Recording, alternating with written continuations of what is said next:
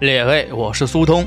咱这一期的拍案惊奇，请来了一位果壳 FM 的忠实听众，跟我一起为您聊聊有意思的罪案故事。哎，我这位朋友可是了不得，三岁能文，四岁习武，陈塘关前降过龙，终南山里打过虎，三只金镖压路林，甩头一子定乾坤，一把金刀安天下，南七北六第一人。有请我的搭档小齐。行了行了，别蒙听众朋友们。你说那后四句说的不是我，那是圣婴圣子川。前四句我倒是干过，可全是在梦里干的。这么介绍不是显得隆重吗？不用啊，我就是咱果壳 FM 的一个普通听众。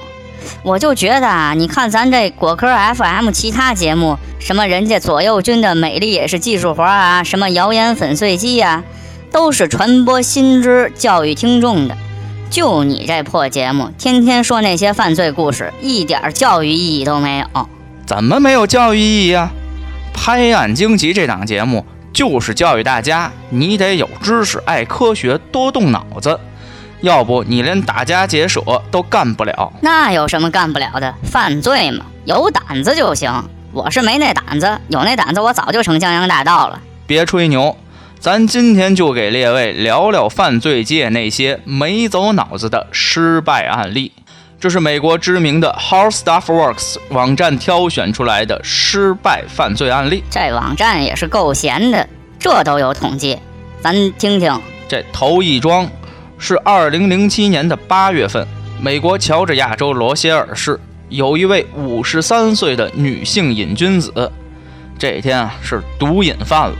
就偷偷从那毒贩子那儿违法购买了一些可卡因，这抽白面的准不是什么好人。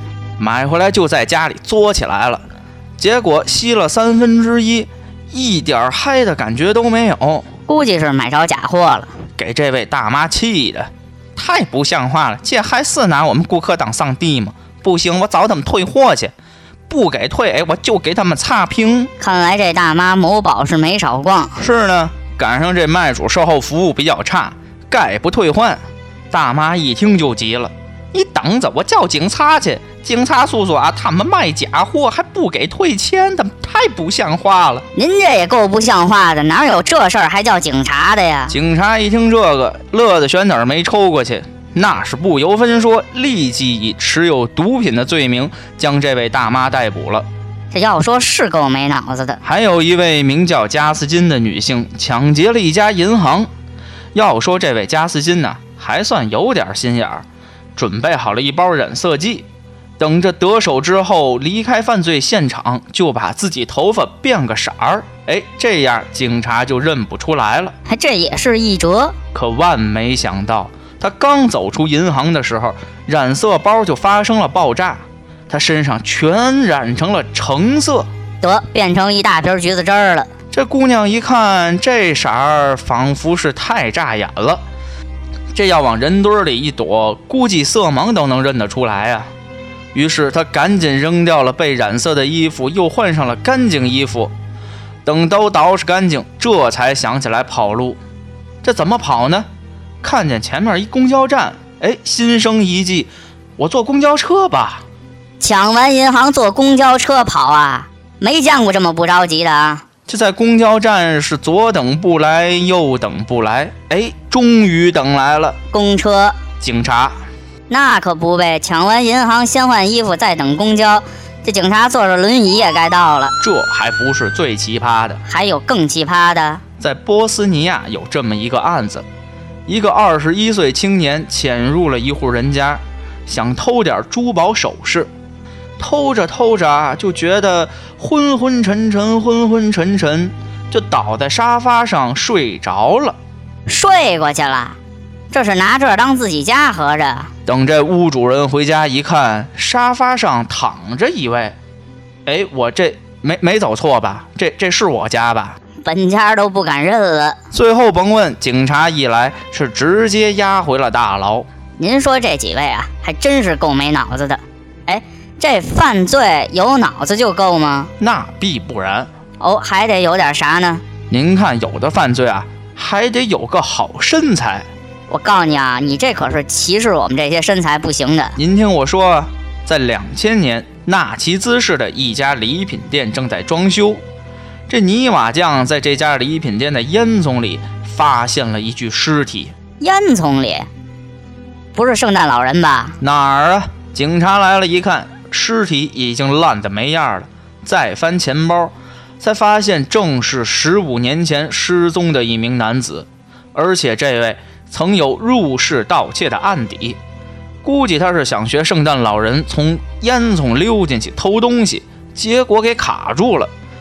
在受伤之后是上不得下不去，在烟囱里就冻饿而死。